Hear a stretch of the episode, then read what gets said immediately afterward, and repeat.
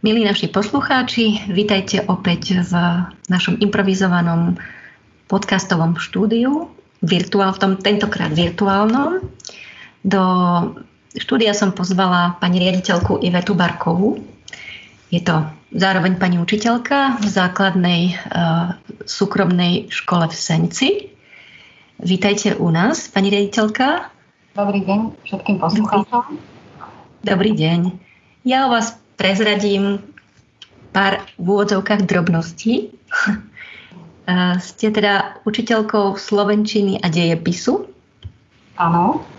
A, a vediete už niekoľko rokov základnú školu. Neviem, či ste ju aj zakladali, to sa priznám, že neviem.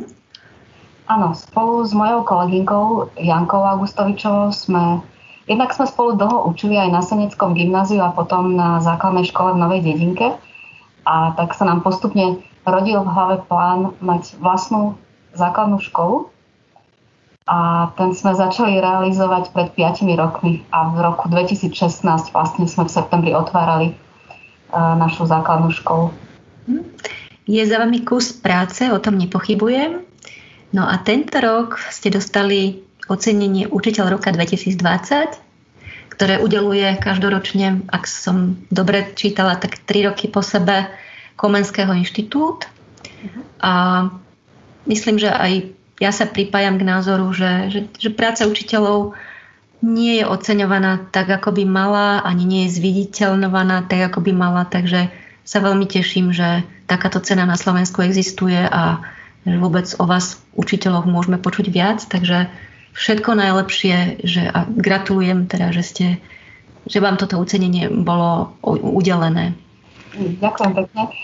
To ocenenie vzniklo práve preto, že uh, práve v, kom, v Živici alebo v Komenského inštitúte mali pocit, že uh, tých učiteľov, ktorí robia pekné, inovatívne, naozaj záslužné veci s deťmi je na Slovensku dosť a, a na verejnosť sa zvyčajne dostanú také tie menej príjemné príbehy veľakrát. Takže z tejto potreby ako keby ukázať tie inovatívne príklady učiteľov alebo dobré príklady z praxe, tak sa pred tromi rokmi aj Slovensko pripojilo. To je vlastne celo, celosvetová súťaž, e, to je Global Teacher Prize. Takže pred tromi rokmi sa to organizovalo prvýkrát aj na Slovensku a teraz to bol vlastne tretí ročník, ktorý sa mi podarilo teda to ocenenie získať. Uh-huh. A tento rok je táto cena aj trošku prepojená na plamienok. Sa priznám, že keď sme sa to dozvedeli, tak e, sme boli v úžase nemom. Chvíľku nám trvalo, kým sme asi aj zareagovali, lebo um, inštitút oceňuje teda učiteľa roka aj finančne, dostali ste tisíc eur a vy ste sa rozhodli všet, celú sumu tisíc eur venovať v plamienku a aj po minulé roky vaša škola sa zapojila do filantropických projektov a aj v roku 2019, ešte rok predtým, ste plamienok podporili. Takže za to by som vám chcela veľmi pekne poďakovať.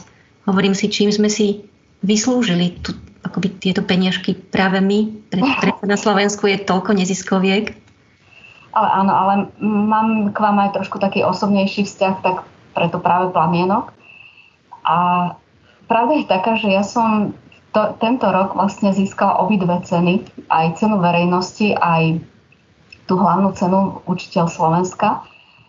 Čiže získala som takú celkom peknú e, finančnú odmenu, tak už vlastne na, tej, na tom vyhlasovaní e, výsledkov som dala ako keby taký verejný prísľub, že, že tú, tú finančnú odmenu rozdelím a e, plamienku som teda venovala polovicu tej mojej výhry a druhú polovicu dám aj inej neziskovej organizácii, respektíve už som poslala. A osobné je na tom aj to napríklad, že ja som uh, pred niekoľkými rokmi zo školstva odiš, odišla a potom som sa do školstva vrátila a pracovala som v tom medzičase vlastne pre jednu hudobnú agentúru, ktorá robila benefičné koncerty. A úplne náhodou, úplne prvý benefičný koncert, ktorý som ja mala na starosti, bol práve venovaný plamienku v Bratislave. Takže odtedy vás vlastne poznám, odtedy o vás viem.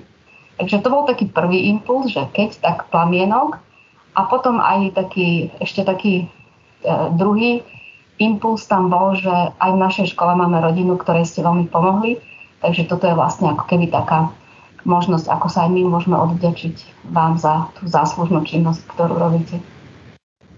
Ja vám ďakujem za vašu nezištnosť, pretože si hovorím, že platy učiteľov nie sú veľmi veľké a že sa možno tie peňažky dali použiť aj iná, inak, možno pre vás viac a že ste sa rozhodli ich darovať, takže veľká vďaka.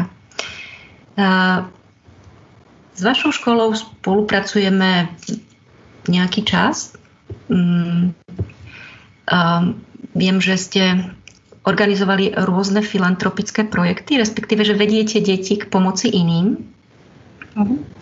Keď si pamätám ešte, ja keď som chodila do školy, tak v podstate takáto nejaká aktivita okrem zberu papiera, gaštanov a zemiakov nebola.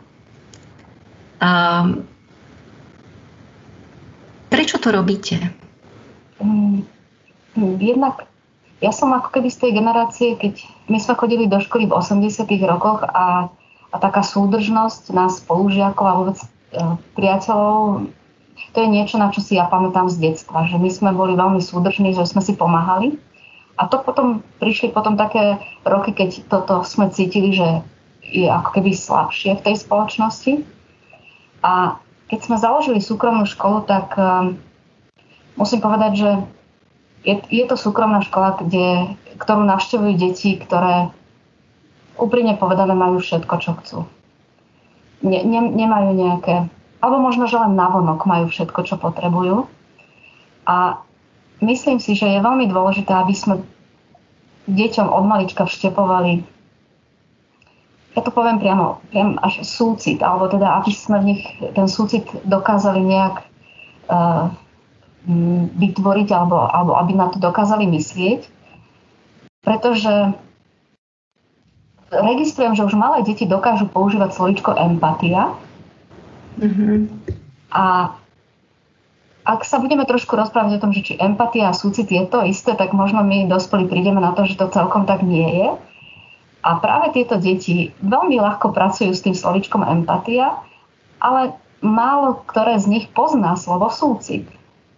Takže e, my sa snažíme vlastne od tých najmenších detí im ako keby predstavovať aj príbehy takých detí, ktoré nemajú toľko šťastia, ako majú oni.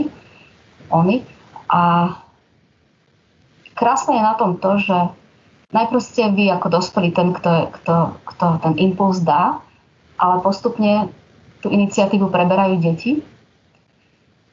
A úplne na začiatku, ten prvý školský rok, to bolo aj také, že sme si museli túto pozíciu nejako uchrániť aj pred rodičmi, alebo ako to povedať, pretože Spočiatku, keď sme my vyhlásili, že sa chceme zapojiť ako škola do nejakej benefičnej aktivity, tak boli odozvy aj zo strany rodičov, že to nie je naša úloha, že to by že vlastne, aby sme nenutili prostredníctvom detí, aby sa na niečo prispievalo, ale tieto, tieto názory veľmi rýchlo upadli. A upadli možno aj preto, že iniciatívu do rúk prevzali deti a myslím, že to bolo minulý rok alebo predminulý ešte v čase, keď sme normálne chodili do školy, tak e, samotné deti boli tretiaci či štvrtáci, si dokázali zorganizovať vlastnú charitatívnu zbierku a ten výťažok zo zbierky potom použili s pani učiteľkou a poslali neviem, či nie práve plamienku alebo možno nejak niekomu inému, ale mám pocit, že, že to bolo aj vám. Bolo to 300 eur a áno, áno, a to práve na... To áno, a to bola taká, myslím, že to boli tretiaci, teraz sú piataci, áno, a oni si vlastne sami v triede sa rozhodli, že tie hračky, ktoré nebudú potrebovať alebo už nechcú, tak si spravia medzi sebou burzu, povymieňajú, popre, predajú prípadne a naozaj sa im podarilo celkom pekný peniaz vyzbierať. Takže toto sa mne na tom páči, že áno, musíte ako dospelí do toho trošku zasiahnuť na začiatku, usmerniť ich, ale príde tá chvíľa, keď tá iniciatíva vlastne bude na nich samých. Alebo vychádzať z nich samých. Napadá ma taká provokatívna otázka, že keď deti vychovávame, aby pomáhali iným, teda tým, ktorí tú pomoc potrebujú, tak niekde v podstate to znamená prehlbovať citlivosť k deti, detí k potrebám a utrpeniu iných ľudí. Ale počula som aj názory, že deti je, je v detstve vhodné od utrpenia chrániť. Ako to vidíte vy? No je, je to naozaj vec na diskusiu. Sú určite... nemyslím si, že by sme im mali úplne v plnej náhote tie, všetky tie krutosti, ktoré nám svet ukazuje, tak nemusíme ich úplne e, pred tými deťmi ukazovať, ale veľmi citlivo ich usmerniť aj v tom smere, že e, to, čo my, to ako my žijeme, hoci sa môžeme cítiť akokoľvek e, nedocenený alebo, alebo nenaplnený, alebo že nám čosi chýba, že to sú neporovnateľné maličkosti v porovnaní s tým, keď, e, čo zažívajú deti v iných častiach sveta alebo ľudia v iných častiach sveta. A že vlastne nežijeme v bubline, že, že všetko sa vlastne nás dotýka a nemôžeme vlastne myslieť len na to, čo, čo zažívame my tu, ale mali by sme myslieť aj na to, čo zažívajú ľudia v iných krajinách, v iných končinách. A, a je to vlastne o tom, že či v nich to sebectvo nejak budeme pestovať, alebo či s tým budeme pracovať. Lebo my sme špecificky v tom, že naozaj um, nemáme tam rodiny, ktoré by mali nejaké veľké sociálne problémy. Určite sú školy, kde, kde toto si nemôžu povedať, ale práve preto mi to príde dôležitejšie, že aby tie deti nežili v bubline, že, že celé Slovensko alebo celý svet je, je taký, ako ho poznajú oni. Takže tu je veľký priestor aj pre učiteľov a vôbec pre ľudí, ktorí v školstve sa pohybujú. Ja si pamätám, keď sme boli, myslím, že dva roky dozadu u vás na návšteve a pripravili sme, myslím, že tak pre asi jednu triedu, neviem presne koľko tých žiakov bolo, asi okolo 30, a taký krátky workshop alebo takú besedu, o, ktorej sme rozprávali o plamienku a o ktorej sme rozprávali o vďačnosti. A mm, bolo to pre mňa veľmi pekné stretnutie, aj deti boli úprimné. Rozprávali sme sa napríklad, že, keď im, že vízia plamienka je viac života, menej, menej bolesti, takže sme sa rozprávali, kedy cítia život, kedy je to pre nich ťažké, ako pomáhať iným ľuďom. Mala som proste pocit, že, že, že deti vnímajú, že sú citlivé, um, že Pamätám si na dievčatko, ktoré povedalo, som šťastná, keď sa moja mama usmieva. Mm. Um, takže um, podľa mňa tento potenciál v deťoch je možno tak, ako rastieme a ideme na výkon a na nejaké pozície, na to ego, ktoré je v živote dôležité, bez neho sa nepohneme, tak ak to prestrelíme na jednu stranu, tak uh, sa stráca taká, ten kontakt s inými ľuďmi, s deťmi a v konečnom dôsledku sme na konci osamotení. Takže som vám vďačná, že sme vôbec mohli prísť a chvíľku s deťmi stráviť a bolo to obohacujúce pre obe strany. A ja si hmm. myslím, že, že teraz vlastne ako, keď ja pevne verím, že už to bude trvať len niekoľko dní a budeme sa môcť vrátiť späť do škôl, že práve takéto rozhovory budú veľmi dôležité. Ja, ja dúfam a verím, že že návrat do škôl nebude znamenať to, že sa vrhneme len na učenie a budeme dobiehať učivo, ktoré, ktoré sa nestihalo prebrať cez obrazovky, pretože mm, práve takéto rozhovory s deťmi, čo cítia, a, a mnohé z nich podľa mňa práve v týchto časoch, v posledných mesiacoch zažívajú veľmi hlboké pocity osamelosti, tak možno, že to bude ďalšia príležitosť, aby ste k nám prišli a, a, a trošku sa s deťmi aj, aj v tomto smere porozprávali, lebo stále hovorím, že, že navonok tým našim deťom nič nechýba, navonok, ale keď sa s nimi rozprávate, keď ich e, poznáte a spoznávate, tak, tak zistíte, že niekedy im naozaj chýbajú také maličkosti, ktoré ich život urobia šťastnejším alebo spokojnejším, možno len ten úsmev mami. Mm-hmm. A mali sme veľmi krásnu akciu. Tu sme stihli minulý rok ešte pred Vianocami, potom sme chodili do školy už len nejaké dva mesiace a nazvali sme si to Deň vďačnosti. A, a to bolo krásne, že vlastne tie deti e, dokázali niekto lepšie, niekto horšie samozrejme, alebo s väčšími problémami, e, vyjadriť, za čo sú vďačné, mm-hmm. alebo dokonca aj, že komu.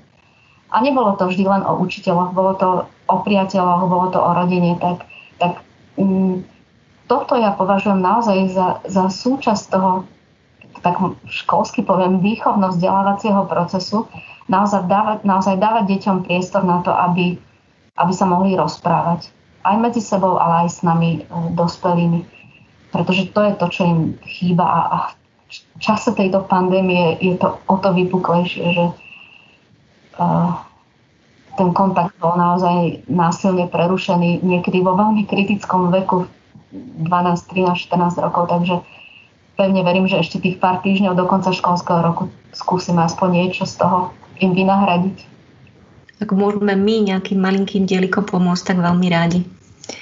Uh, napadá ma taká osobná otázka pre vás, pani riaditeľka. Kto vás viedol k pomoci iným, keď ste boli dieťa? Spomínate na nejakých ľudí, ktorí tak nejak vám otvorili bránu do tohto sveta? Sveta pomoci, sveta citlivosti pre iných? Um, bola to asi moja mama, ja pochádzam z úplne obyčajnej rodiny, mali, mám dvoch súrodencov mladších a ten najmladší brat je mentálne postihnutý. Čiže v našej rodine to bolo, muselo byť tak, že my sme vlastne museli s tým mojim mladším bratom pomáhať a byť nápomocní, pretože moja mama bola vlastne mm, doma nemohla pracovať. Bola s tým najmladším bratom doma. Takže pre, pre, nebolo to nič, že by ma niekto k tomu tak špeciálne nejak viedol, ale bolo to naozaj tým, ako sme ako rodina museli fungovať, že otec sa o nás musel postarať, mama bola doma. Ja som napríklad nikdy nechodila do školskej jedálne na obedy, čo mi príde tak zvláštne v dnešnej dobe, ale naozaj um, a tým, že teraz sme vlastne zostali už bez rodičov, tak, tak tá starosť o toho nášho brata najmladšieho, ktorý je v domove sociálnej starostlivosti, tak prešla na mňa. A niekedy mám výčitky svedomia, že mohla by som aj viac, ale mm-hmm. nestíham a, a vyhováram sa, ale snažím sa. A myslím, že to máme od mamy, tak nejak o tom veľa nerozprávať, ale tak žiť asi. Mm-hmm, pre, pre iných. Ja to vidím na deťoch, súrodencoch, ktorých stretávam v plamienku, myslím tým súrodencov deti, o ktoré sa staráme doma, alebo deti, ktoré chodia do centra smutkovej terapie, ktoré si proste v živote čosi odžili a je mej stratu blízkeho človeka, alebo aspoň náročnú starostlivosť, tak ako hovoríte vy. A veľká väčšina, ak nie všetky deti, sú mimoriadne zrelé, oni dozrievajú skôr a sú citlivé. Takže príde mi, že tá citlivosť je je proste dar v živote. Môže to byť aj náročné, lebo keď sme príliš citliví, tak akoby to môže na nás dopadať, ale, ale približuje nás to k ľuďom. Takže si hovorím, že tí naši súrodenci, chalani, baby, ktorých stretávame na domácich návštevách, že, že budú s nich ľudia, ktorí budú mať cit a zmysel pre, pre iných. A, a to je možno v úvodzovkách teda niečo, čo z tej situácii môžu vyťažiť. Keď nás budú vaše deti, myslím deti v škole alebo rodičia, počúvať, predpokladám, že budú, alebo možno si tento rozhovor vypočujú s nejakým odstupom rokov, keď sa budú vrácať k obdobiu, keď chodili do školy, čo by ste im odkázala do života? Um, ja by som všetkým deťom dopriala, aby mali šancu niekoľkokrát v živote prežívať radostné chvíle. Aby... Ja som trošku tak zameraná na tú našu školu, takže aby, aby sme my v škole poskytli také dobré základy, že vždy budú uh, možno aj s vďačnosťou, ale hlavne s, s takou spokojnosťou a radosťou spomínať na to, ako dobre im u nás v škole bolo a to, čo hovorím vám, keďže učím aj dejepis, tak, tak hovorím vám, že nikto z nás nežije vo váku. Nič sa vo svete nedieje len tak, pre nič za nič. Všetko so všetkým súvisí. A aj tie naše životy vlastne treba tak brať, že všetko, čo sa nám v živote deje, je pre niečo dôležité a my sa s tým musíme nejak popasovať ale toto veľmi nechcem deťom takto, ako keby hovoriť, že ich čakajú nejaké náročné prekažky v živote. Skôr to, aby, aby mali čo najviac príležitostí zažiť tú radosť s ľuďmi, ktorí budú obklopovať. Mm-hmm. Ďakujem, pani rejiteľka, veľmi pekne a len za seba poviem, že by som si prijala byť vašou žiačkou.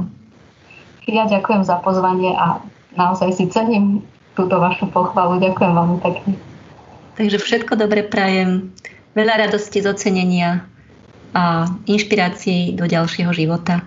A ak nás počúva niekto zo žiakov alebo z rodičov, tak všetko dobré. Máte úžasnú pani riaditeľku a som rada, že vás poznám. Možno niekedy dovidenia. Dovidenia.